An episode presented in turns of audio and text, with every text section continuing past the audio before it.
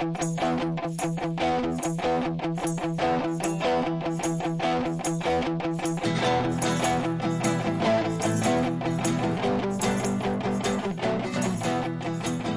sätter igång med det 43 avsnittet av Folket och Eliten med mig, Olof Berglund. Och med mig, Leo Nobel. Vi har suttit och sjungit lite Elvis Mm. eh, här innan. Och tramsat loss. Ja. För att eh, nu, nu är det slut på kul. Nu ska vi podda. nu, ska vi, nu ska vi ta saker och ting på allvar. Mm. Eh, kommer du att göra det idag? Ja. Ja, bra. Viktigt. För det kommer inte jag. Nej. Men först så frågar vi, hur är det med dig? Det är bra förutom att jag är dödstrött. Okej. Jag har jobbat, jag har jobbat eh, måndag och tisdag. Eh, vilket i och för sig normala människor gör. Men eh, det var på två olika filmproduktioner. Mm. Och jag har jobbat, ja, ganska långa pass. Mm. 10-11 timmar båda dagarna. Och det är alltid så här. Det är rätt ansträngande att vara, Mm. komma, alltså så här, bara vara en dag på en arbetsplats. Mm. Och så igår så stod jag i en kall klubblokal hela dagen. Mm.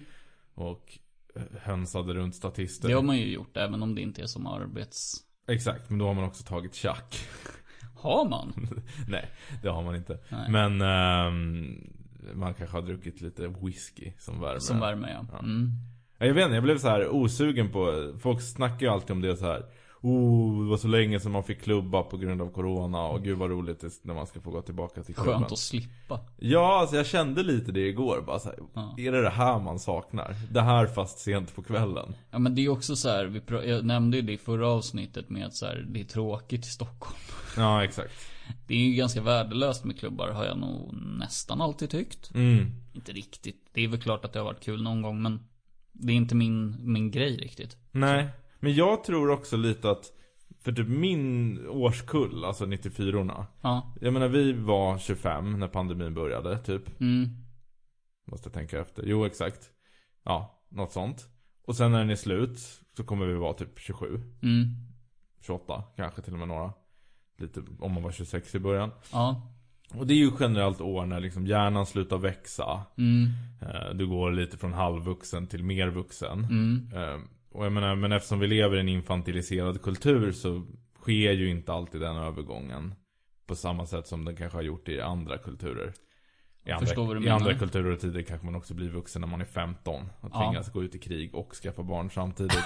men, eh, men, men vilk, vilket som så är, tror jag att det kommer få en effekt av att så här, man var ung när pandemin börjar. Mm. Och sen hamnade man i en krissituation och tvingades ta en massa personligt ansvar. Mm. Och sen kommer man komma ut och tro att man vill gå på klubb. Så kommer man bara märka, fan jag har blivit vuxen och tråkig. Mm. Jag tror att det kommer vara så för ganska många. Men det har ju diskuterats lite också. Jag har läst mycket sådana här, alltså snapshots på, på olika tweets typ. Om hur kul det ska bli när pandemin är slut. Mm. Hur jävla mycket man ska festa typ. Ja, fan vilket antiklimax de bygger upp för alltså. Men grejen är ju att var det inte så var det inte det som var ro- roaring twenties? Ja, jo. Att folk bara söp ner sig för att det hade varit jobbigt i några år innan. Ja, det är Mellan sant. 14 och 18 så var det ju bara skräp i hela Europa. Ja. Och sen så Sen söp de sönder ekonomin, fascisterna tog makten Ja i men Tyskland. Moulin Rouge var igång i två och ett halvt år eller någonting. Mm, Men de hade kul då. precis. Mm. Just det, man hoppas på en La Belle Époque, men det man kommer få är en kort Kort fylla innan nästa finanskris. och innan Erdogan startar krig mot resten av världen. La Bulle Pop. Ja. ah, ja, men vad fan, eh, nog om det, hur är läget med dig? Jo men det är ganska bra. Eh, jag, jag har fått vila upp mig. Eh, senaste veckan egentligen. Jag började jobba igår igen. Skön. Eh, så. Har lite saker på gång. Som jag har behövt stå i. Annars så tänkte jag faktiskt att jag ska inleda med att prata lite om den så kallade kautschukkulturen.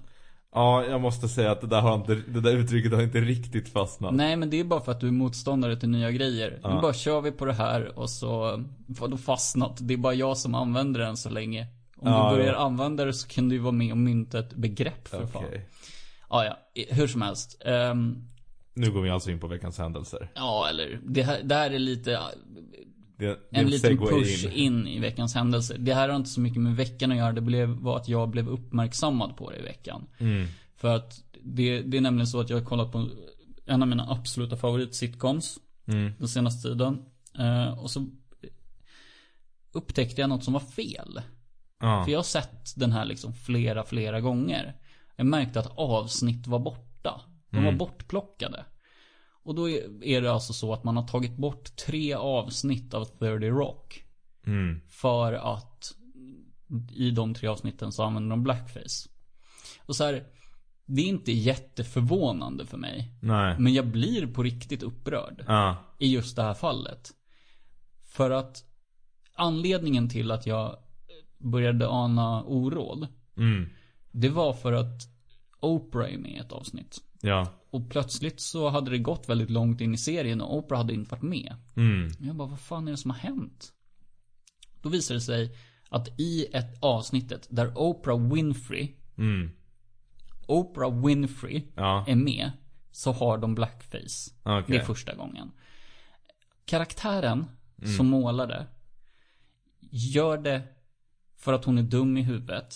Mm. Precis, in, precis efter att man har sett det så klipper de till en svart karaktär som säger This is totally not okay. Ja. Och Oprah Winfrey är med i avsnittet. Ja. Ja. Jag tror inte att det går att vara övertydligare. Nej. Alltså det är så här, det, det, det, är- till och med när jag pratar om det. Ja. det kanske bara är när jag pratar om det som jag blir upprörd egentligen. Mm. Jag är inte så jätteupprörd heller. Jag tycker bara att det är jävligt surt på en serie som är så fantastiskt bra. Ja. Eh, och sen de andra gångerna, andra gången så, så tycker jag att man gör det så jävla snyggt också. Mm. För att då gör samma karaktär samma misstag igen, vilket accentuerar att hon Mm. gör samma misstag gång på gång. Mm. Så, så det, det, driv, det driver karaktären framåt, om än inte framåt i alla fall. Jo. Men folk, folk som cancelar sånt där, eller kartchuckar, sånt här. Jag ska försöka eh, vara lite snäll här. Ja, gör ditt bästa. Ja, ehm, det har vi pratat om tusen gånger men postmodernister ser inte sammanhang, de ser bara symboler, Mm. isolerade liksom. För det är ju det som är grejen, så här, vad, vad, är, vad, är problem, vad är problemet med ett rasistiskt skämt? Eller Mm. ett rasist, en rasistisk symbol? Det är så här, det är ju om den används Alltså så här, är skämtet på bekostnad av svarta människor till exempel och Mm. förutsätter att publiken redan tycker att svarta människor är dumma i huvudet till exempel. Mm. Eller är det ett drev med själva symbolen? Mm. Är liksom premissen för skämtet att det här är fel? Mm. Det, det, alltså det är ju en, det är en avgörande skillnad. Ja. För annars blir ju det här draget till, till sitt spets så blir så, ah, men du kan inte ha hakkors i en bok om andra världskriget. Nej, eller i Schindler's list. Nej, exakt. Då måste den också censureras. Ja, och var ska man, var ska man teoretiskt dra gränsen? Alltså, Ja. ska man göra en biopic om eh, Columbus eller någon annan jävel? Ja. V- Vad får de, vad får de ha för flaggor? Alltså förstår Precis. du? Alltså så här, symbolen är inte bara färgen i ansiktet. Nej. Utan symboler är ju lite vad fan som helst. Som vi, det är ju någonting som vi värderar. Alltså som vi lägger ett värde i. Mm. Och flaggor tror jag är liksom. Då börjar det bli farligt på riktigt. Mm. Nej men jag tänkte faktiskt på det just för du har pratat om det här tidigare när de tog bort de där avsnitten.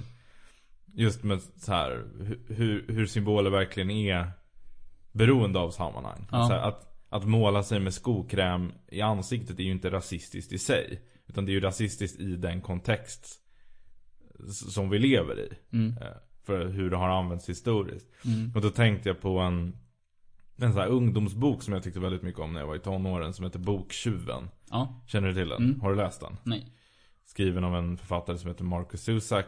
Och den är, alltså det är en ungdomsbok men den är jävligt, jävligt bra. Mm. Alltså den håller, jag minns att farsan läste den samtidigt som jag. Mm. Och var liksom, bara för att han var lite intresserad av vad jag läste. Mm. Och var liksom, alltså nästan golvad över hur bra skriven Mm. det var för att vara en ungdomsbok.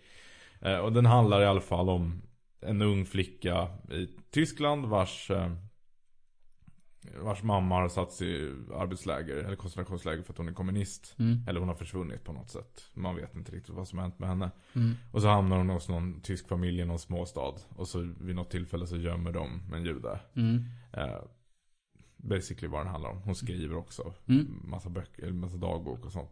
Eh, men i alla fall, då är det någon sekvens i den här där det finns en, eh, en kompis till henne som är, han drömmer om att bli löpare. Mm. Eller han är jätteidrottsintresserad. Okej. Och han ser upp till den här, nu kommer jag inte ihåg vad han hette, men den svarta löparen som vann 100 meter. På, under 32. VM. Ja, Eh, Jesse... Jesse Owens. Owens. Just det. Och då är det någon sekvens där han eh, målar sig med skokräm i ansiktet Mm. för att likna Jesse Owens. Mm. Och springer liksom, liksom vad ska man Mm. säga, reenactar hans Ja. lopp. Och blir tillsagd av sina föräldrar att det måste du tvätta bort. För att det är problematiskt. Men det är ju inte vad, varför nazisterna tycker det är problematiskt. Mm. Alltså den symbolen betyder något helt annat i den kontexten. Ja. Problemet där är ju att han hyllar en svart se, du ska inte idrottsman. se upp till en svart idrottsman. Nej. Ehm, så det var bara en, en, Ja. tan- en tanke som slog mig på vad, vad en symbol kan betyda beroende på kontext. Mm. Liksom. Ja men det var, jag tänker att det var, nu kanske vi går in lite väl långt i det här också. Mm. Men bara för att runda av så kan vi säga att när vi pratar om Meghan. Ja. För två eller tre avsnitt sen. Alltså så här, jag tycker att det är superintressant att prata om henne som Som den symbol hon har blivit. Mm. Och att kalla henne för tönt. Ja. För att det är vad hon står för i den krets som är du och jag. Och kanske många av våra lyssnare också. Ja. Eh, istället för att bli bara hyllad som en eh, Jeanne d'Arc symbol. Mm. Hänger du med? Ja. Ja. Vi kan släppa det där och gå in på den lilla, lilla Hänt i veckan grej som jag faktiskt har, Ja. citat, gjort research på. Eh, och jag, jag, jag bara nämnde det för dig här innan och du har missat det helt och hållet. Vilket handlar, det, det är på samma tema. Mm. Det har varit en liten, liten debatt om tv-programmet Gift vid första ögonkastet. Mm. Och jag har sett en, en del av klippet och det är så här, det, det går ut på att två personer ska gifta sig och så ska de lära känna varandra Ja. efter det. Eh, ett ungt par, hon är, jag tror att hon är 25 och han är 28 kanske. Eh, sitter på någon slags midsommarfest. Och han börjar spela låten Ragnar Ja. av Björn Rosenström. Ragnar är översexuell, sexuell Han är kåt som ett djur, han får sitta i bur Vilket är superlarvigt. Ja. Liksom. Eh, att göra om man är halvvuxen och är på en midsommarfest. Alltså, i hans fall till och med vuxen. Svagt game. Ja, men grejen är också att jag, jag tror att vi, vi fortsätter prata om samma sak. Men alltså om man tittar på den här killen. ja. Så, helt vanlig snubbe som bara aldrig har tänkt på en grej. Och bara, här, det här är väl midsommarlåt. Ja. Antar jag. Och hon blir upprörd och säger ifrån till honom. Det var det som hände. Men det är inte situationen i sig som är intressant. Utan metadelen. Det vill säga, jag har tittat på ett Instagram-inlägg om det här på SVT. Mm. Och läst kommentarerna. Och de är alltså, jag, jag tänker faktiskt att jag ska läsa upp en av dem. Ja, okej. För att det är den här, alltså, ska man säga. Mm, jag- jag börjar läsa. Herregud vad jag kände med, kände med samt höll med den här tjejen då. För fan för den låttexten. Jag har aldrig, aldrig heller lys- klarat av att lyssna på den, på den när den spelades. Även på mina yngre midsommarfester när jag var yngre. Mm. Inte ens då klarade jag av den. Usch. Alltså ärligt talat. Vem skriver sådana texter ens? Tycker det är helt sjukt hur den ens fick komma ut på Spotify eller ens på YouTube. Situation alla liknande låtar. Det är även för mig helt obegripligt hur man 2021 kan lyssna på sådan skit. Hur mycket eller lite man själv bryr sig så ska man i alla fall ta åt sig Tycker jag när man åtminstone får sig en känga kring vad en text faktiskt handlar om och säger till en. Grymt att du tog upp det, tjejens namn och att du stod på dig. Mm. Vet, vet vad jag får ut av det här? Att folk inte kan skriva. Nej, att reinkarnation faktiskt finns. Aha. För Sivert Öholm har ju uppenbarligen blivit återfödd som en kvinna. Jag säger ingenting om det, men absolut. Eh, och det här är liksom, nu valde jag ut en som var lite extra debil. det. för, att, för att göra poängen. Men alltså, hon pratar om vad texten handlar om. Mm. Och då vill jag faktiskt berätta vad textraderna i Ragnar handlar Mm. om. Det handlar om en man som har ett problem med sin sexualitet. Kommer över det. Och det är en hora som inte klarar av det. Horan Agneta är inte glad. För att Ragnar har tagit itu med sitt sexmissbruk. Det är det den låten handlar om. Ja.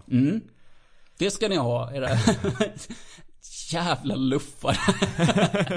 Okej, jag, jag var på väg att säga att, att jag inte riktigt ser hur den låten är problematisk i någon slags här woke-ögon. Förutom att den har en... Ja, den våldtäktsskämtar ju. Ja okej det gör. Ja. Det var väldigt länge sedan jag hörde den här låten. Alltså Men- första, men var del, första delen av låten är bara liksom att han våldtar sina föräldrar och sätter på vad som helst liksom. Och sen så tar han itu med problemet och sista delen är att han går till en prostituerad, att han har gått till en prostituerad som inte är glad längre. Mm. För hon tjänade så mycket pengar på honom. Ja, just det. Så det är liksom bågen, det är berättelsen. Ja. Om man, ska, om, man, om man nu ska lyssna på den här debila Instagram-författaren. Mm. Vad texten ens handlar om. Ja, uppenbarligen har du ju... Tycker du att det är bra att han fortsätter då, eller? är det det du tycker? Ja, ja men det kanske inte är Men då skulle du väl i och för sig kunna säga att den reproducerar bilden av den lyckliga horan för att hon vill jobba med det och bla bla bla. Skitsamma, det, det, det är oviktigt. Jag menar det är Ja. så här. Det, det är väl en löjlig grej, men det där tänker jag lite är Mm. det, där, det här är ju liksom Mr Coolgate igen, typ. Och jag, jag vet inte, de, jag tror inte riktigt att de som blir upprörda över Björn Rosenström är riktigt samma personer som vill cancella 30 Rock. Utan jag tror att det är mer Det tror inte jag heller. jag tror att det är mer så bara liksom Svennemoralister. Ja precis, frikyrkokärringar liksom Mm. av Ja, olika, olika min- kön och ålder Det är väl min, det är väl min liksom upplevelse generellt av Ja. det här. Att det är väldigt, eh, väldigt middle of the road miljöpartister. Ja eller typ KD-are den Ja, delen. fast jag tror att det här är mer ah, okej, ja, men jag, jag vet inte, jag bara tyckte jag, center kanske. Ja. Ja, nej men jag bara minns när När Mr Cool-drevet var vilka på min Facebook-vänlista som Mm. Som upprördes och då var det ju inte de mest radikala vänster eller feministerna utan det var mer så här Med folk som bara, jag bara vet är lite allmänt svennemoralistiska typ Mm. Eh, Som är så här, ja, han, Ja, ja. han säger fula ord, man får inte säga fula ord, det är dumt. Mm. Snälla förbjuda här, pappa staten. Men det är väldigt mycket så här. Det här har gjort mig illa till mods. Ja, exakt. Och Det- gör liksom. Jag har aldrig klarat av att lyssna. Vad är det du in, vad, vad är det du tror om dig själv? Att du inte klarar av att lyssna på saker? Nej, alltså det är ju töntigt, men, men det fattar jag också. Alltså jag tycker också, vad fan om du är på ett jävla midsommarfirande när du är 27. Och så Ja. ska någon ta fram gitarren och spela Björn Rosenström. Alltså read the room. Mm. Och det, och det är ju det som också är grejen med den här typen av, av humor. Jag tycker inte Mr Cool eller Björn Rosenström ska liksom pumpas ut på, på energy. Nej men det tycker inte jag Nej, heller. Jag alltså tycker så inte att det är bra, jag tycker inte att det är särskilt roligt. Men jag tycker att moralisterna är såna vansinniga fjantar. Att Ja, jag ja, men- inte klarar av Ja, ja, ja. Nej men, men det är ju liksom, som sagt återigen, allting beror på kontext. Och det här är en typ av humor som ska, som ska liksom, som ska ha sin subkultur. Och folk som betalar pengar för att gå och titta på de här musikerna eller komikerna. Mm. Ska få göra det för vi lever i ett fritt land och så kan de resten bara skita i och lyssna på det. Mm. Men sen fattar jag också, jag menar att, att det kan vara rätt störigt och, och som den här skribenten då på Instagram kanske är uppvuxen i en så här en, en lite grabbig miljö liksom där det här är liksom den humorn som alltid är och det jag vet inte om hur mycket det säger om Alltså jag ser ju inte den här starka kopplingen mellan så här grabbig humor och våldtäktskultur som vissa gör. Men däremot så är det väl en Det vittnar ju om en brist av social, vad ska man säga Fingertoppskänsla. Ja. Att i, i ett rum som inte består av bara ens grabbkompisar av olika kön som tycker att Mr Cool är roligt. Eller Björn Rosenström eller Onkel Konkel dra, dra på det. Alltså liksom, Det gör man inte, alltså man, man väljer sitt sammanhang. Ja men alltså Vi kan ju ta det här exemplet på låten som du Nu har vi pratat länge och vi har knappt ens kommit in på det liksom det viktiga men de här Liksom Heil-musiken som du spelar för mig ibland. Ja, Alltså det handlar ju också om att välja vem man spelar för och när. Ja, Och det är väl samma sak där, tänker jag, med den liksom infantiliserade sociala rummet. Att folk tror att för att någonting var på ett visst sätt när de var mellan 12 och 15. Alltså en viss typ av humor ägde hegemoni kanske. ja Ehm, så, så är det samma sak nu. Och bara nej, det stämmer inte. Han blir ju tillsagd. Ja, ja visst Det är liksom det. också. Vi, vi släpper den här skiten. Mm. Eh, jag vill bara ha något att komma med för att jag hade gjort citat research. Ja, exakt. Mm. Okej. Nu har jag några veckans händelser. Som är av en mer politisk och viktig natur. Vi, det är två internationella och en svensk. Mm. Och vi kan börja med Sverige. Ja. EUs coronafond Ja. har varit Mm. den hetaste nyheten den här veckan i Ja. Sverige. Eh, vad det innebär är att EU ska tillsammans skramla ihop 7,7 7500 miljarder kronor. Just det. Eh, varav Sverige kommer bidra med ungefär 150 miljarder kronor. Mm. Till en gemensam fond för att täcka upp för skadorna av pandemin. Mhm. Jag är inte emot stimulanspaket. För det, det är klart att det behövs. Ja. Jag är heller inte emot egentligen internationell eh, samverkan. Men jag är väldigt kritisk mot att vi gör det genom EU. Ja. Av två skäl. Ett, varför är det just europeiska länder Mm. som är de största behoven av pengar? Mm. Det är ju knappast Det stämmer ju till att börja med inte. Nej, såklart inte. Och två, det här ger ju Det här är ju liksom EUs första gemensamma ekonomiska projekt. EU tar lån tillsammans. Mm. EU-länderna bidrar visst på frivillig basis. Men det, det här ger ett incitament för fortsatt Mm. ekonomisk EU-federalism. Ja, korruption. Mm. Så ja, nej jag är väldigt skeptisk. Jag är oerhört skeptisk till det där också. Jag visste att du skulle ta upp det men Mm. ja. Det är inte så mycket man kan säga om det egentligen mer än mm, Det kommer komma ett lite mer EU Det här kommer vara en del av ett lite mer EU-inriktat avsnitt som kommer om några veckor. Ja. Och jag vet inte, alltså det är typ Vad jag vet bara SD som har motsatt sig det här. Okej. Och det tycker jag är lite chockerande för att ja, men ett borde Vänsterpartiet göra det. Ja, för det att borde de ju verkligen. Alltså, Vänsterpartiets EU-kritik är fan under all kritik. Ja, visst. Ja. Ehm, sen, alltså sossarna har alltid sagt att man vill värna om att liksom Alltså att Sveriges ekonomiska politik ska vara intakt och inte beröras av EU. Mm. Det skiter man i. Moderaterna har sagt samma sak. skiter man också i. Mm. Jag menar vad fan, det här är väl bara Folkpartiet som borde rösta för. Men eh, tydligen inte. Nej, det är synd. Det, Jag har faktiskt inte sett så mycket av de svenska reaktionerna. Jag läste nyheten om vad det var som skulle göras. Mm. Det är också otroligt bara rent strategiskt korkat av Moderaterna. För de ger ju bort alla de här rösterna som de nu har vunnit från SD under pandemin. För att Mm. SD har varit helt värdelösa på att ha en, en linje Mm. eh, i en krissituation. Kommer ju SD potentiellt kunna vinna tillbaka nu när Moderaterna ger bort 150 miljarder skattepengar. Ja. ja, ehm, nog om det. Nu går vi in på världen. Mm. Kina har infört sanktioner mot åtta eller tio personer i eh, Europa. Jaha. Har du hört om det här? Nej.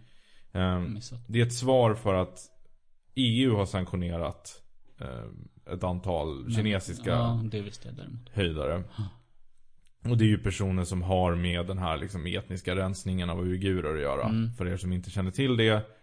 En miljon människor, det vill säga ungefär 10, nästan 10% av den totala uiguriska befolkningen Mm. i Xinjiang-provinsen i Kina. Som är där uigurerna bor. Ehm, har satts i arbetsläger. Mm. Eller omskolningsläger, mer eller mindre. Ja. Och det, är ju, det här är såklart, alltså det här gör ju Kina till den värsta, alltså den mest rasistiska regimen i världen just Mm. nu.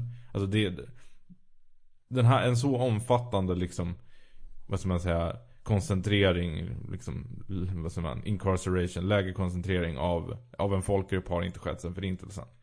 Och det har gjort då att EU helt rättmätigt har infört sanktioner mot kineser som har varit delaktiga i det här. Det är liksom, ja Ja. höjdare inom militär och politik i, i den här provinsen. Mm. Kina har då svarat med andra mot, sanktioner mot EU-medborgare. Och inte då mot människor som har brutit mot mänskliga rättigheter utan mot folk som har brutit mot Kinas intressen. Mhm. Och däribland så är det en svensk faktiskt. Jaha. En forskare på UD som heter Björn Gerdén. Mhm. Eh, han är forskare och centrumchef vid utrikiska, Utrikespolitiska institutet, UD. Nej, UI heter det. Eh, Jag vet inte exakt vad centrumchef betyder. Men han är i alla fall forskare, alltså han är Kina-expert. Eller han Mm. kan mycket om det. Och han är ju inte ens egentligen biased. Men för den kinesiska staten är det ju ett hot att ens påpeka fakta om Mm. att Kina bryter mot mänskliga rättigheter, vilket de gör. Just det. Så det är väl inte värt att notera. Och jag tycker Ja. ju att Sverige och alla demokratiska länder borde vara mycket hårdare mot Kina än vad man är. Mm.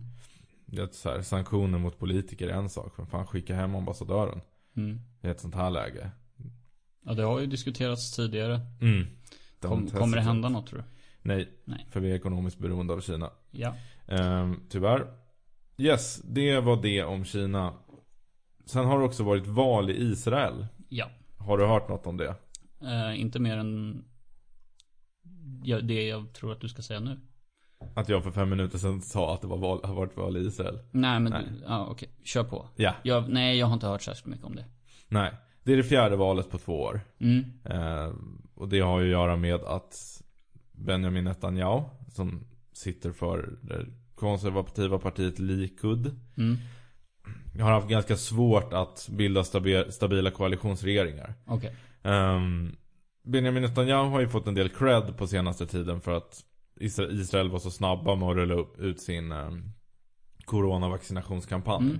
Men det i sig är lite av en, vad ska man säga, kompensation för att de hade en ganska misslyckad lockdown. Liksom övrig coronabekämpningen var väldigt misslyckad i Israel. Mm. Eh, dels på grund av väldigt hårda lockdowns, vilket såklart påverkar ekonomin negativt. Mm. Men de är ju inte det enda landet som har haft det. Men ett annat problem är ju att de religiösa i Israel, alltså hasidiska ortodoxa judar, har fått lite av en frisedel. Just det. Eh, vilket de alltid får i Israel. För att Netanyahu är beroende av de religiösa partierna. Han är själv inte, hans parti är själv inte ortodoxt. Nej. Det, är ett- det är ett sekulärt parti. Men han är beroende av, av de liksom, nästan högerextrema eller vissa av de högerextrema religiösa partierna. Mm. Och de, de partier som företräder de ortodoxas intressen. Mm. Och det intressanta med det här är ju att en lockdown, poängen med en lockdown är såklart att begränsa smittspridning. Vilket man ju inte lyckas med om vi har en grupp människor som fortsätter samlas på grund av sin religion i större sammanslutningar och sådär. Mm. Nackdelen med en lockdown är såklart att produktiva medborgare begränsas. Alltså nackdelen rent humanitärt är ju att alla medborgare begränsas. Men Mm. problemet för ekonomin är ju att handel och sånt behöver stängas ner. Med viss produktivitetsminskning även om man håller jobb igång och sådär. Eh, och grejen med de religiösa är ju att det är de minst produktiva medborgarna i Israel. Ja. De går i sektskolor där de inte får lära sig matte. Vilket gör att de är ofta nästan oanställningsbara på, på arbetsmarknaden. Väldigt många av dem lever på sina församlingar. Mhm. De lever segregerade från övriga samhället. Mm. Så du har en massa jävla lata, oproduktiva fanatiker som driver runt och sprider smitta medan resten av samhället är nedstängt. Ja.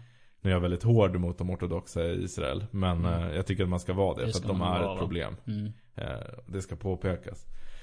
En annan sak som Benjamin Netanyahu försöker kompensera för är ju att han är superkorrupt. Mm. Och eh, om han... För, för grejen är ju så här.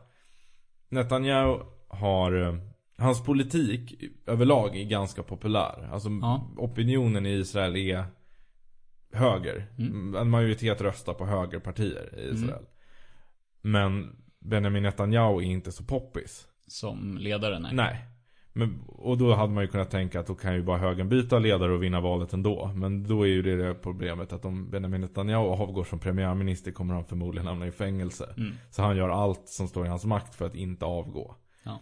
Och det har lett till en massa regeringskriser hit och dit. Mm. Och nu har de haft då sitt fjärde val på två år. Och valresultatet är väldigt intressant. Jaha. För du har två block i Mm. israelisk politik. Dels är det Netanyahu, Netanyahu-blocket. Ja. Som inte är speciellt, de, de är hyfsat enade om sakpolitik. Mm. Men de är ganska oense om vem som ska leda. Okej. För att de, de mer radikala högerkrafterna vill ju ha någon av sina som ledare.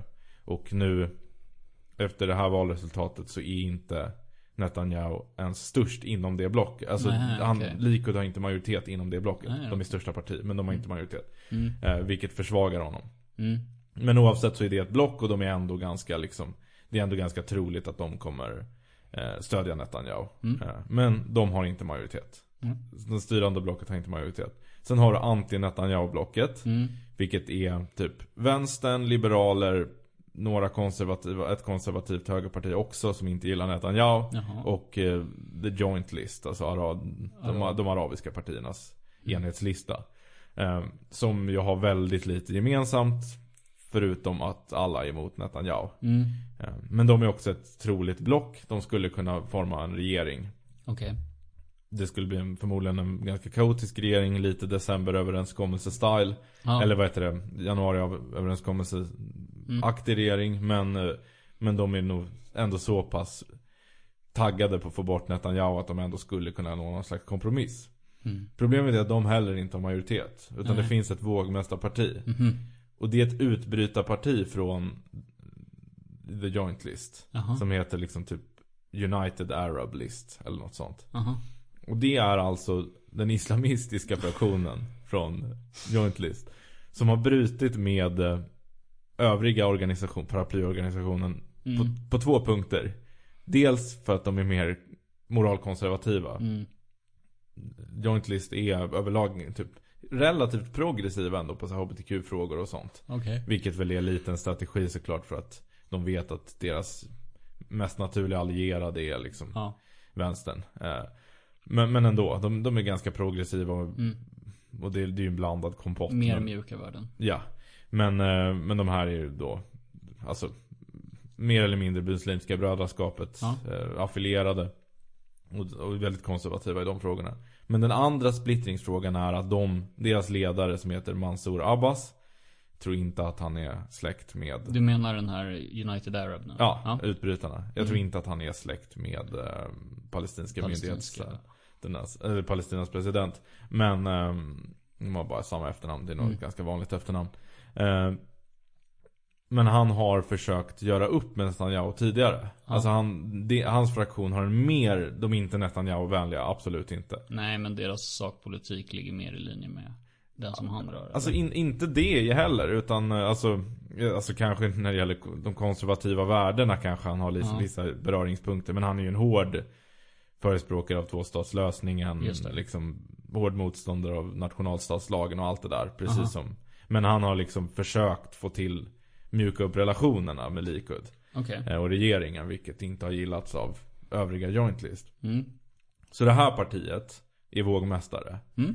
Eh, vilket är väldigt intressant. Ett litet arabiskt islamistparti har blivit vågmästare mellan den, den reaktionära högern och Mm. den jättebrokiga Mm. socialliberal konservativa vänstern. Ja, det är väldigt speciellt. Mm. Och det som väl är det mest troliga att de kommer göra, det är att de kommer, de kommer lägga fram några hårda krav. Mm. Och säga att vi släpper fram den regeringen som tillgodoser dem. Jag tror inte, de kommer inte sätta sig i någon regering. Nej. Men, men de kommer ställa något slags ultimatum. Mm. Vilket gissningsvis då kommer vara skrotande av 2018 års nationalstatslag. Och grejen här är ju att jag är inget fan av Muslimska brödraskapet. Nej. Eller liknande organisationer, vilket har nämnts i den här podden tidigare. Mm. Men de har en poäng, och det har även den israeliska vänstern och Ja. övriga israeliska araber och andra minoriteter i att den här nationalstatslagen är rasistisk. Mm. För det den säger är, den slår fast några saker. Bland annat att Israel har he- hebreiska som, som modersmål, vilket Mm. är okontroversiellt. Eller det är det största officiella språket, så är det i Ja. Sverige också. Mm. Du har ett, ett officiellt majoritetsspråk och sen har du officiella minoritetsspråk. Mm. Vilket är, det är väl arabiska och kanske något språk till. Så det är ju egentligen inte så kontroversiellt. Men sen står det också att den judiska eh, staten, att det slår fast att Israel ska vara en judisk stat, vilket mm, jag, menar, jag, jag kan köpa det, även om jag tycker inte att Så här, jag, jag är helt för att det finns ett land i världen som har en judisk majoritetsbefolkning Ja. eh, Och jag är helt okej med att de Genom förd politik, invandring och så vidare ser till Att det fortsätter vara så Det, det är liksom, det tycker jag nästan är Okontroversiellt det, man, man vill ha ett land som är till majoritet judiskt Ja. Eh, Men däremot så ska inte en nationalstat som jag ser det bygga på en, en etnisk och religiös majoritet Nej. på det sättet, liksom i lagen. För det man säger är ju egentligen Ponera att araberna, eller liksom samlade minoriteter i Israel som inte är judar skulle bli typ 26% av befolkningen. Mm. Majoriteten av dem, eller alla av dem, samtliga röstar på ett, ett parti. Ja. Och sen har du en minoritet judar. Alltså Mm. 24% av den judiska befolkningen som röstar på det partiet. Eller det blocket, whatever. Mm. Då skulle ju det valresultatet enligt Israels strida mot nationalstatslagen. Mm. För då är det inte det judiska folket som har bestämt. Nej. Och jag menar, visst det kanske inte, det skulle ju förmodligen inte, det är inte som att det i praktiken skulle komma en domstol som skulle, som skulle liksom invalidisera det valresultatet. Och det är också ett väldigt o- orealistiskt scenario. Men det är ändå väldigt märkligt att ha en, en, en lag som säger att en viss folkgrupp ska ha bestämmande rätt. Jag menar i, i svensk lag står det väl att all, all makt ska utgå från det svenska folket. Mm. Motsvarigheten till det här är ju att det skulle stå att all makt ska utgå från nordge, nordgermanska protestantiska svenska, Ja. svenska medborgare. Inte alla svenska medborgare. Och det är ju problematiskt. För då, Ja. då får du ju ett samhälle där där du har där araber och druser och så är andra klassens medborgare. Mm. Och jag har ju kollat väldigt mycket på den här um, Ask Project som jag tror jag har nämnt Mm. tidigare. Det har du. Som är en snubbe som går runt i Gaza och Västbanken och pratar med random folk och ställer frågor till dem. Mm. Och det kul är, roliga är när, när han pratar med typ druser och så här Mm. Andra minoriteter i Israel som inte är liksom Araber eller eh, judar. Mm. Nu är druserna ish araber. Det är lite svårt att, alltså det är lite av en diskussion om man räknar dem som araber eller inte. Så är de så här, men typ alla druser han pratar med är superpatriotiska. De Mm. har så här israeliska flaggan från sina balkonger och de älskar Israel. Mm. Men de är också emot nationalstatslagen. För de säger att ja, men då får inte, vi får inte vara betraktas som jämlikar i, i vårt land. Nej. Och det är sant. Alltså det är en konstig lag. Mm. Så ärligt talat, jag tror att det skulle vara ganska bra om om nu oppositionen i Israel kan lyckas ta makten med hjälp av ett löfte om att skrota den lagen. Mm. Så, nu har vi babblat i 40 minuter om Björn Rosenström och Israel. Mm. Ehm, nu går vi in på dagens ämne. Ja. Det kommer bli ett lite kortare ämne eftersom inledningen var så lång.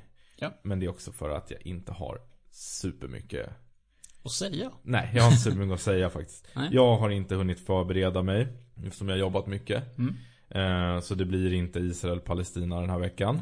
Men ni fick lite Israel-Palestina i inledningen. Så det är en teaser men det kommer Mm. ett bättre avsnitt snart.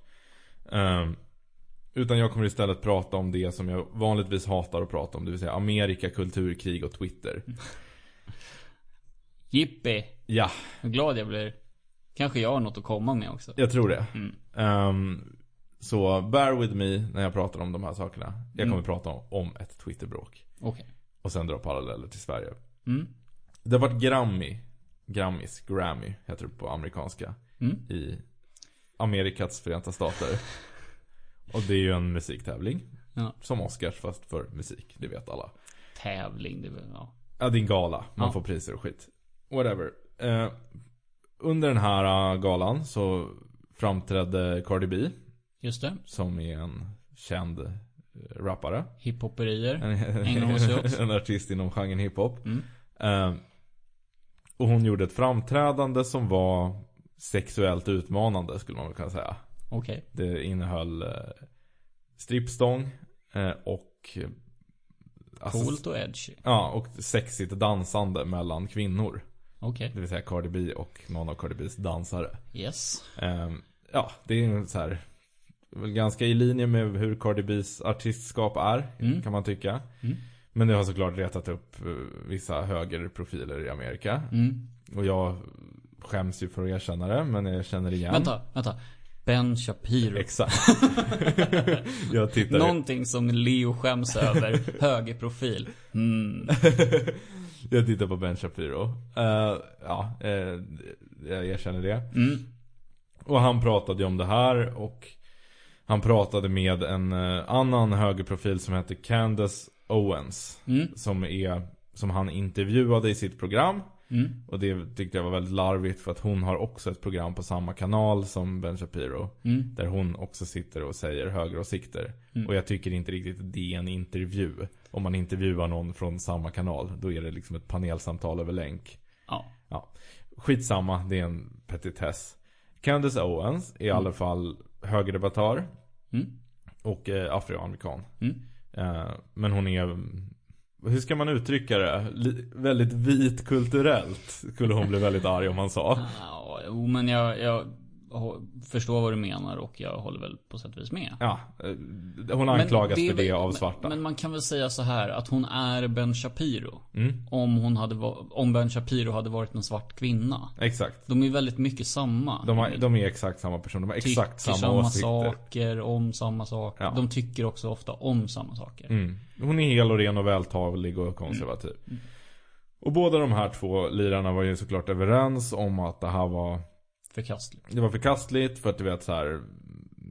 Det offentliga rummet ska inte sexualiseras och typ eh, Liksom, vad ska man säga, reenactments av lesbiskt sex på tv är bara så här. Mm. Det är bara egentligen till för att plisa män fast de woke liberalerna är för korkade för att fatta det. Och det här är liksom symbolen på en liksom downfall of western civilization och typ Mm. USA är dödsdömt, bla bla bla. Så här, okej.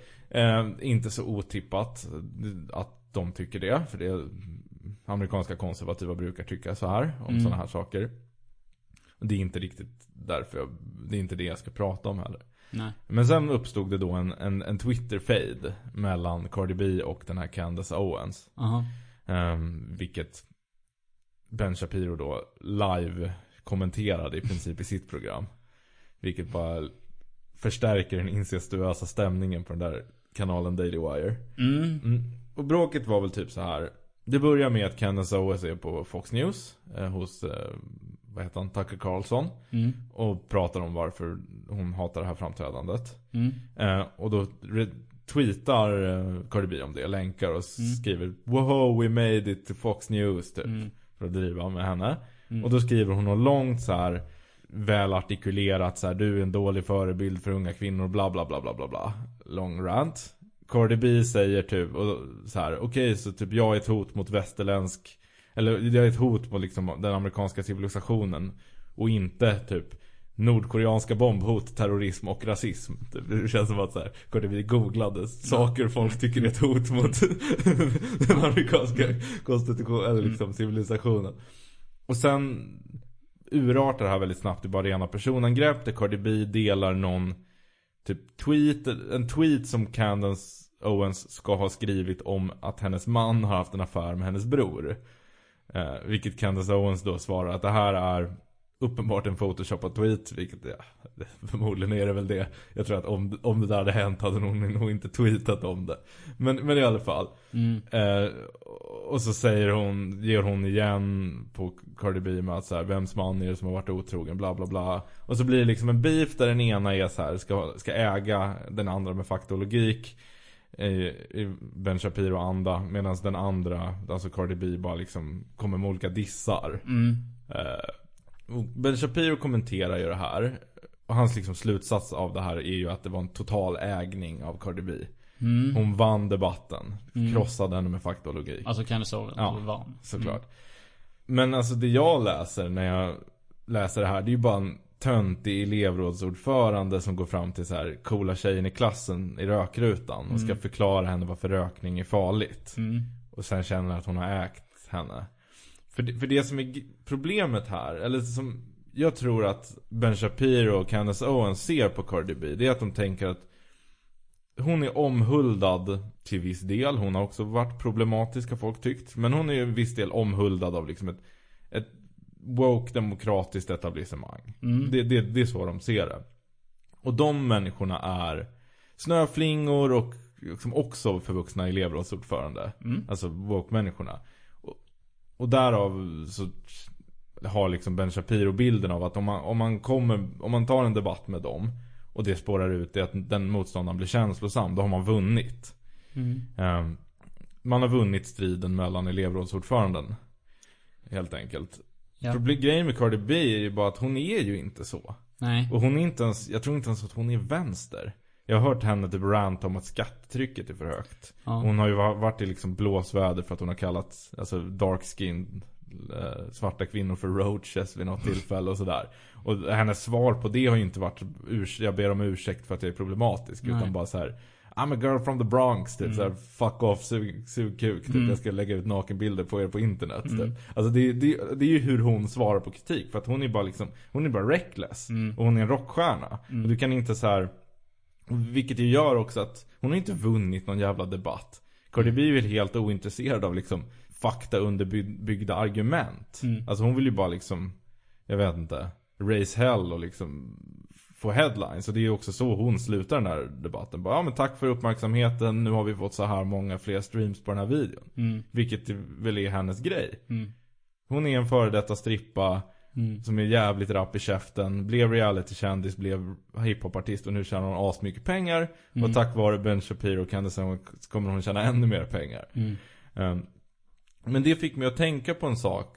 Vilket är just den här idoliseringen som finns hos vissa skikt av liksom det vi brukar kalla för kaderklass. Mm. Eh, för den här typen av artister. Ja. Och då är det ju ganska lätt att dra parallellen till det svenska exemplet. Det vill säga Petri Guld som gick till Yasin som sitter Ja. häktad. Nu jämställer inte jag Cardi B med Yasin. För Cardi B är faktiskt inte kriminell. Det ska man säga. Även om hon är en bråkstake så är mig veterligen är hon inte dömd för några grövre brott. Eller varit liksom inblandad i, i organiserad brottslighet på det sättet. Ehm, Men det finns någon typ av eh, likhet. Ja, alltså de, det, det är lite samma typ av personlighet. Det är någon som bara, det är en person som kommer från fattiga förhållanden, som doesn't give a shit, gör sin grej, blir skitkänd, fortsätter vara exakt likadan som, som den alltid har varit. Eh, bifar som man gör på skolgården eller bakgatan, fast i offentligheten. Och så älskas det av människor som är rädda för att typ skratta åt 30 Rock avsnitt där det är blackface. Alltså typ, jag menar Cardi B hade ju inte haft något problem med att tycka de där avsnitten var kul. Nej, och det var ju liknelsen innan vi går in kanske då på Justin. Så när du berättade om det, när du drog hela den här långa liksom föreläsningen om något jävla skit som hade hänt på Twitter för mig. Så gjorde jag liknelsen med Tracy från 30 Rock. Ja. Att de två är ju väldigt lika. Han och Cardi B. Att det är så här. Det är bara slänga omkring, gör något. Ja. Liksom. Oh oh, I'm at a strip club. Alltså han ska gå och köpa tandställning till sitt barn eller vad fan det är. Och så hamnar de bara på, alltså plötsligt bara klipper de till att de sitter på en strippklubb. Ja. Det är ju Cardi B. Mm. Fast en snubbe då. Liksom. Ehm, så, så den här galenskapen. Och sen så vill jag ju säga det också att det Candice Owens och innan vi går in på jazzen igen. Att eh, det Candice Owens och Ben Shapiro gör. Det är att de försöker liksom sätta upp regler i ett vattenkrig. Mm. Kriget är ju att den andra ska bli blöt. Ja. Men vadå, nej vadå, du får ju inte trycka ner mig under vattnet. Jo, för vadå, du ska ju bli blöt. Ja. Det är ju liksom det, Exakt. hela det här. De spelar, håller på med olika sporter väldigt Mm. mycket. Ja, och det, och det de har missat är ju att relationen, alltså så här det liksom demokratiska etablissemanget i USA, liksom media, folkets, deras kärlek till Cardi B är inte besvarad. Alltså så här, de bryr sig säkert om vad Cardi B tycker om dem. Att, att de också får känna sig lite coola och hiphop och street och så. Men Cardi B skiter blankt i vad någon tycker om henne. Det är det som är hennes grej, det är därför de gillar henne. Och samma sak är det ju med Yasin. Alltså när typ Jonas Simma skriver att Justin i vår tid så arbetar författare. Alltså visst, han, han kan plocka upp vissa ord från vänstern. Att så här, det är samhällets fel, bla bla bla. För att han fattar att så här, men det här flyger, det här gillar folk att höra. Men det är inte som att han ser sig själv som sin samtids arbetarförfattare. Nej. Han vill tjäna pengar och göra hiphop och sälja knark. Alltså, men, men då kommer vi in lite på pudelns kärna. Varför är det här Varför är man så intresserad av de här människorna? Varför Varför Människor som är liksom så mycket etablissemang man bara kan bli. Mm. Varför älskar de människor som är så lite etablissemang man bara kan bli? För det är ju det, det, är ju vad det är. Mm, fast det har ju också Komponenten musik i det här fallet, det hade ju kunnat vara någon annan konstform också. Mm. eh, Är ju liksom viktig. Att de ägnar sig ändå åt konst. Mm. och Konstnärligt uttryck. Eh, Det, är ju inte samma sak med HA. Nej. Eh, får man väl liksom tillägga. Jag tror att intresset kommer ifrån att det ger en en närhet till något som är farligt. Mm. Utan att kanske vara riktigt farligt. På riktigt. Mm. Liksom. Eh, och sen så tror jag, och det här är jag nog, har jag nog ganska bra egen empiri på. Det, det är ju att eh, de får tillgång till knark. Okej, ja. själva. ja. Eh, Men de behöver, inte- de behöver inte hylla Yasin för det. Det är bara att gå och köpa droger. Nej men det kan ju finnas, då kan det, alltså man blir väl de, de har ju inte fattat det här med att man aldrig ska bli kompis med sin dealer. Jag vet inte om Yasin dealar till dem liksom. Nej. Eh, men eh, Jag tror snarare att de har noll kontakt med Yasin. Alltså, jag, jag tror inte att Jonas Sima skulle, Jonna heter hon. Jonna Ja, Sima inte skulle, Jonna kanske, men alltså det finns ju andra. Mm. Eh, just Jonna Sima är nog lite tappad. Men, eh, men det finns nog en, en annan krets med folk som så här, Linda Pira var väl ett exempel på någon som hade hyllat, med, hyllat Yasin. Mm. Så här 35-årig småbarnsmorsa som har lite eh, bakgrund och sådär. Eh, lite getto unge. Men, men hon är väl etablissemang nu liksom. Alltså andra musiker som Jo, jo visst. Ja, Men, men där, men där, finns, det, där alltså. finns det ju beröringspunkter åt båda håll. Och där är någon form av överlapp. Men det jag menar är väl snarare, och det, det argumentet har ju flera andra gjort. Att så här, varför blir det en superstor grej att typ Ola Rapace har liksom ja, förgripit sig på kvinnor eller så. mm, Eh, Men inte att Yasin har liksom Mm. satt skräcken i en hel förort. Och då har, har väl folk sagt så att jo men det är för att Alltså de, de här kulturskribenterna som försvarar Yasin, de riskerar att bli utsatta för Ola Rapace. mm, Alltså det, de kan tänka sig in i hur det är. mm, Medan Yas- Yasin, de har, de har ingen berörings, inga beröringspunkter med de här människorna överhuvudtaget. De lever i parallella världar. mm, Det är liksom något romantiserat långt borta. De behöver inte Mm. leva under liksom skräcken för att Shotta ska ha ihjäl deras söner. just. Ehm, jag tror att det ligger något i det där. Men, men frågan är väl lite vad, vad attraktionskraften är. För jag tror inte bara det är att de vill ha knark. Jag tror inte bara att det är det. Jag tror att det är en, en pusselbit. Mm. Men, ja, jag, jag vet inte varför det är så här. Men jag tänker mig någonstans att, att typ alla samhällen skapar ju alltid någon form av underideologi. Vilket Zizek har påpekat någon gång. Mm, just det. Att du har liksom ett officiellt moraliskt system. Mm, Vilket gör att liksom motsatsen till det alltid blir lite sexigt. Att du så här, mm, du kan ha liksom, du får absolut inte ha sex innan äktenskapet. ja, Men du är sjuk i huvudet om du inte har sex innan Ja. äktenskapet. Men om du säger att du har haft sex innan äktenskapet. mm, Då måste vi liksom frysa ut dig. mm, Eh, och att det på något sätt kan vara lite att, att det är så här Att människor som lever efter väldigt strikta regler, vilket ju de gör. Alltså, jag tror att det finns få miljöer som är så hämmande i Sverige. mm, Som att vara en del av KD-klassen. mm, För att det är så här, det är konstant, du behöver alltid vakta din tunga. Liksom karriär gör gen, basically genom att hugga andra i ryggen. mm, Det finns liksom massa så här, ett språk som hela tiden uppdateras för att eh, För att gallra ut de som inte hänger med och ska bort liksom. mm, Jag menar, så är det ju inte riktigt att vara byggarbetare. Du behöver inte gå med den stressen. Där är det så här, okej men du kan få sparken från ditt jobb om du missköter ditt jobb. Och du kan bli liksom förman kanske på bygget om du är riktigt bra på ditt jobb. mm, Eh, och det är ungefär den manöverutrymmet som finns. Och sen kanske om du skriker Sieg Heil eller Allah och Akbar på din arbetsplats så kanske du får sparken liksom. Men du behöver göra något ganska grovt eh, för, att, för att det ska få konsekvenser. okej. Eh, men det är inte så i, i de här kretsarna. För att, för att där bygger hela förtroendekapitalet på dina åsikter, dina moraliska principer och så vidare. Mm, och då tror jag att det är ganska frigörande att liksom drömma sig bort till att vara raka motsatsen. Att det är lite coolt och sexigt och bara tänk om jag bara var så från orten. Eh, och liksom rappade och så här levde liksom någon slags galen rockstjärnedröm. mm, Samtidigt som det ändå är i linje med deras ideologi. mm, Vilket man kan, man kan liksom ändå rationalisera den här eh, romantiken och fantasin genom att så här, ja men det är en person som är, har varit förtryckt och det är samhällets fel och bla bla bla. Mm, Det, där, det ser man ju lite med Paolo Roberto. mm, Den här spaningen vet jag inte om någon, har säkert någon gjort, men jag tror Mm. inte jag har hört den. Och det är ju det här att Paolo Roberto blev liksom persona non grata efter att han har köpt sex. mm, Grejen är ju bara det att det är ju inte första gången Paolo Roberto gör någonting som är helt outrageous. Mm. Alltså han misshandlade ju typ en minderårig, vad det var, någon gång i början av 2000-talet. När han var talesperson för Non-Fighting Generation. mm. Och det är så här. Bara det borde ju göra Men han har ju stått och svingat på Stureplansklubbar flera år liksom. Är Exakt. Bara det att det inte har blivit jättenyheter för honom för att han är lite liksom Han är, han är inte en person som man kommer åt på det sättet. Nej, men grejen med honom som jag tror det, det är ju att han har blivit vit. Mm. Han var inte vit förut. Det var synd om Paolo Roberto också. Han var också en grabb Ja. från gatan och allt det där. Mm. Sen blev han etablissemang, fick ha matlagningsprogram. Mm. Och då, då, är han, då, då blev han politiskt betraktat vit. Ja. Eller liksom privilegierad. Ja. Och då får han inte göra fel längre. Men om vi tar något så här lite mellan. Det, det, det där är en ganska intressant spaning. Eh, för om man tittar på Nack. Vet du vem det är? Mm.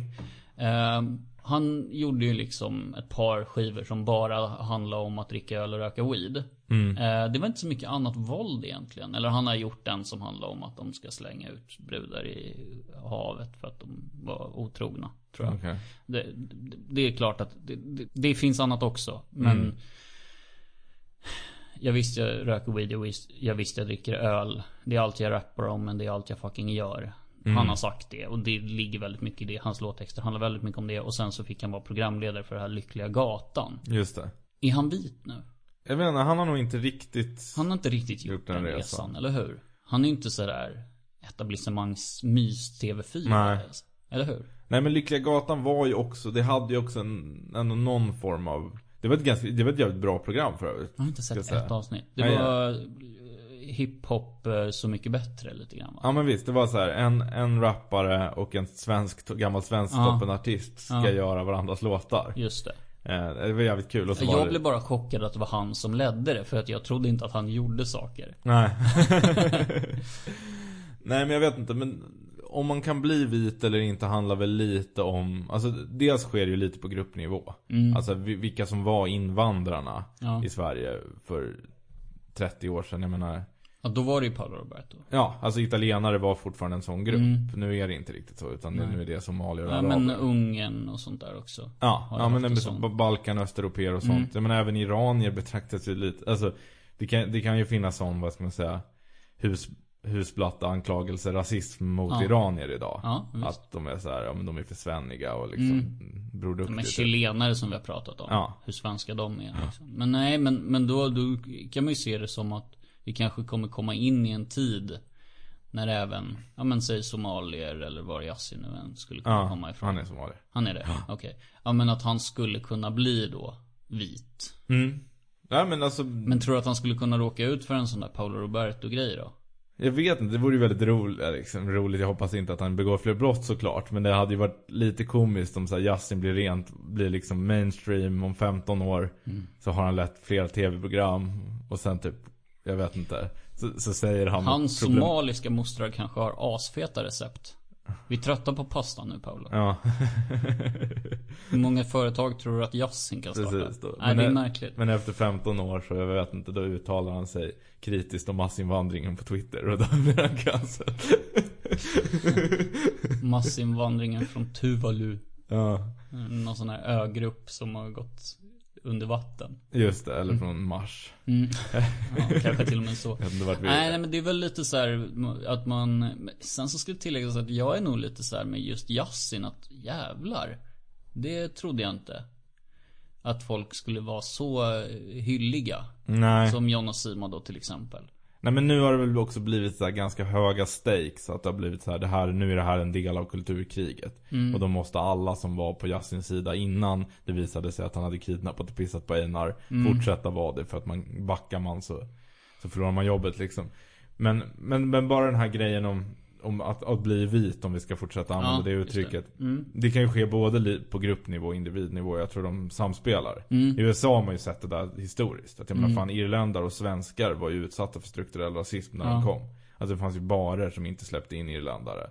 Eh, Ja jag visste med irländare Svenskarna höll sig väl ganska mycket för sig själva där i Minnesota va? Ja men de hade, det fanns sådana fördomar om svenskar också. Att de Okej. var så här söp och slåss och så. Det var ganska samma Ja, som irländare. Stämde säkert Sen integrerade svenskar mycket snabbare än vad irländare gjorde. Mm. Eh, och var mycket färre. Så att det har inte lämnat Ja samma avtryck. men irländare och Men, svenskar men irländare är ju vita idag. Mm. Eh, Irish Americans Mm. är ju helt betraktade som Mm. vita.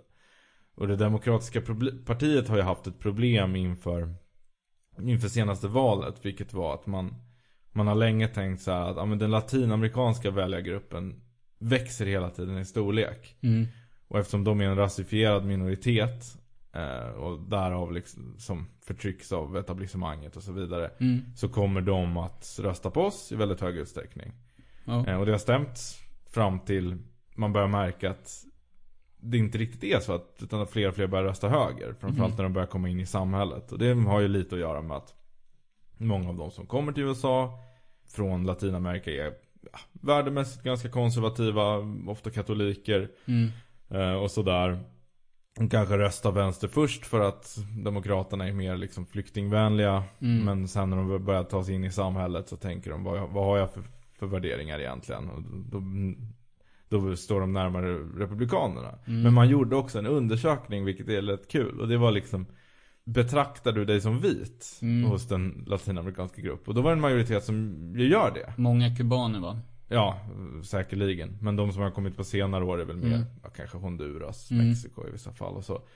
Eh, och de flesta gör ju det. Och jag menar, alltså, vithet, är jag vet inte hur man mäter det. Men alltså, så här, de är ju ganska ljusa i hyn. Liksom. Många av dem. Ja. Men det, men det är ju också en, en politiskt liksom, markör. Ja. Att så här, de, de ser sig själva, vit, vit betyder ganska mycket i amerikansk kontext. Mm. Vilket då även har Vit importerats hit. betyder inte bara caucasian. Nej, vit betyder etablerad samhällsmedborgare som Mm. inte utsätts för rasism. Mm. Eller i alla fall har självbilden av att, att det finns någon under en. Ja men alltså inte utsatt för rasism tror jag också är så här lite svårt. För det är klart att man kan bli utsatt för rasism om Alltså Barack Ja, ja. Obama är ju vit. Jo men han är ju ändå, åh, nej det här... Förstår du då? Alltså det är klart att han kan bli utsatt för rasism i någon mån. Men han är ju fortfarande den, han satt som president. Jo, jo, fine. Men, men där, där skulle ju ändå alla, alltså så här, Det jag menar är ju att på gru- alltså så här, Obama är ju det individuella exemplet. Mm. Och där är väl, jag vet inte, Malcolm Shuna eller Hanif Bali också ett sånt exempel. Att Mm. de betraktas inte av andra invandrare. Eller liksom invandrare som är vänster till Mm. exempel. Eller invandrare som har en postkolonial syn. Vilket jag tror inte ens är en majoritet, men ändå. Mm. Som invandrare längre. Utan Nej. de, de har blivit liksom, jag vet inte, husplattar, bla bla bla, Mm. sådär. Men det är ju en individuell grej. Man ser ju fortfarande att de har en annan hudfärg och Mm. kan väl ändå erkänna att de kan bli utsatta för rasism. Mm. Men det jag pratar om är ju att, att på gruppnivå kan en grupp sluta betraktas som en invandrargrupp Mm. över tid. Och där har vi, alltså det finns vad jag vet knappt någon rasism mot Irish Americans förutom kanske lite så här generella fördomar Ja. om att de bråkar på St. Patty's Day eller något Mm. sånt. Eh, det är väl lite som Guidos, Italian Americans liksom. Mm. Att de är såhär Jersey Shore människor liksom. Man undrar hur det blir med armenierna. Mm, de kommer ju vara nästa. Den, den, mest intressanta De har ju redan en reality show. Ja, precis. Så att de är på god väg. Mm. Nej men så, så det kan ju hända. Och med Paolo Robertos fall så tror jag inte det handlar så mycket om, om man tar Näk och Paolo. Så Mm. är det ju liksom, Näk tillhör fortfarande en etnisk grupp. Mm. Som svenskar i gemen och liksom, både, både svenska rasister Mm. och svenska woke-människor betraktar som en Mm. minoritet. Mm. Men det gör inte Paolo Roberto. Det är ingen riktigt som betraktar eh, italienare som en invandrargrupp på det sättet längre. I alla fall i Nej. mycket mindre utsträckning. Ja. Ja men det stämmer säkert. Nu blev det väldigt brett det här ämnet. Jag, jag vet inte riktigt. Vad, börjar vi? Vad slutar vi? Cardi B och grejer? Alltså frågan jag ställer är ju varför idoli- idoliserar man som etablissemangsmänniska eh, den här typen av liksom förortsrebeller? Eller? Ja. Alltså jag tror att jag, än så länge, tills, tills det här har landat så kommer jag nog hålla fast att det är närheten till fara utan riktig fara. Mm. Någonting lite så här, jag ska inte säga självskadebeteende, men lite så här häftigt adrenalin Mm. på slag typ. Oj vad coolt att ha en kriminell i kretsen runt sig. Hos en Mm. viss grupp. Eh, eller så här, så. Eh, jag tror att det är felriktad godhet från till exempel Jonna Sima. Mm. Att hon tror att han kan bli mer av en etablissemangsperson. Mm. Ehm, det är lite, det, vems, vem är det som frågar? För etablissemanget är också så stort. Ja. Men, men det är såklart att så här, bland, bland postmoderna liberaler så är ju har man ju lite av ett välgörenhetsprojekt riktat mot rasifierade i orten. Mm. Eh, vilket är problematiskt på många sätt. För det blir ju ofta alltid då att man lyfter de kriminella och skiter blankt i alla, den stora majoriteten som är hedliga och gör rätt för sig. Mm. Eh, och som för övrigt hatar Yasin mer än vad Mm. moderater och sverigedemokrater gör. Mm. Såklart för att det är, det, det det är deras barn som, som Mm. hamnar i korselden. Men eh, så det är väl, jag vet en blandning av de faktorerna. Att det är Mm. å ena sidan att liksom hela ens egna politiska legitimitet bygger på att man tycker synd om de förtryckta. Mm. Eh, samtidigt som det är lite exotiskt och spännande. Men sen är det väl en annan grej som jag har tänkt på. Det har ju vad vi varit inne på tidigare. Och det är ju det här att det finns ju, alltså den ideologi som är, är eller i alla fall så här. Den är inte dominant i västvärlden längre. Den är Mm. dominant i halva USA. Mhm. Och hyfsat dominant inom kulturinstitutioner i Sverige fortfarande. Men den har varit dominant. Det vill säga liksom någon form av postmodern vänsterliberalism. Mm. Grejen med den har ju varit att den har slå vakt, slagit vakt om en ekonomiskt liberal företagarvänlig politik. Mm. Samtidigt som den har haft liksom vänster, liksom postkolonial kulturpolitik. Ja. Och den har liksom tagit allt, den har tagit den biten, liksom narrativet från 68-vänstern. Vilket Mm. är liksom uppror, revolt, förtryckt, fattig mot rik, liksom förtryckt mot förtryckare. Mm. Men, men tömt den helt på sitt ekonomiska innehåll och liksom sakpolitiska innehåll. Mm. Men det gör ju också att när, när de människorna hamnat i institutionerna så har, har vi för typ första gången i historien, tror jag, en liksom en elitklass Mm. som ser sig själva som förtryckta. Mm. Och det var ju det vi pratade om med Anna Särner på Svenska Filminstitutet. Att så här, hon, säger, hon ser det som att hon revolterar mot filmindustrin när hon själv är Är filmindustrin. filmindustrin. Och på något sätt är väl lite det här ett sätt för dem att fortsätta kännas som Okej, jag, jag fattar att jag själv är privilegierad Mm. och inte är en rebell på något sätt. Mm. Men om jag hela tiden länkar upp mig Mm. med faktiska rebeller som Yasin och Cardi B. Ja. Så ger, skänker det min egen rörelse och mig själv någon form av legitimitet. Men är inte det en ovilja, ovilja att växa upp då? Ja, För jag tänker att... må- samhället är infantiliserat. Ja, ja. men jag, jag tänker att lite kanske för att runda av också. Men att så här, många, kanske inte alla, ser sig som rebeller när de är unga. Mm. Vissa kanske har en del belägg för det också. Ja. Eh, inte alla, men många liksom. Eh, och eh, att hänga kvar vid det där är lite av en ovilja att växa upp. Mm. Men jag tror också att det politiska system vi har och den klass som har uppstått, kaderklassen, premierar det. Alltså, Jo, men tveklöst. den bygger på en ovilja att växa. Fortsätt och fortsätt Fortsätt och fortsätt Fortsätt och fortsätt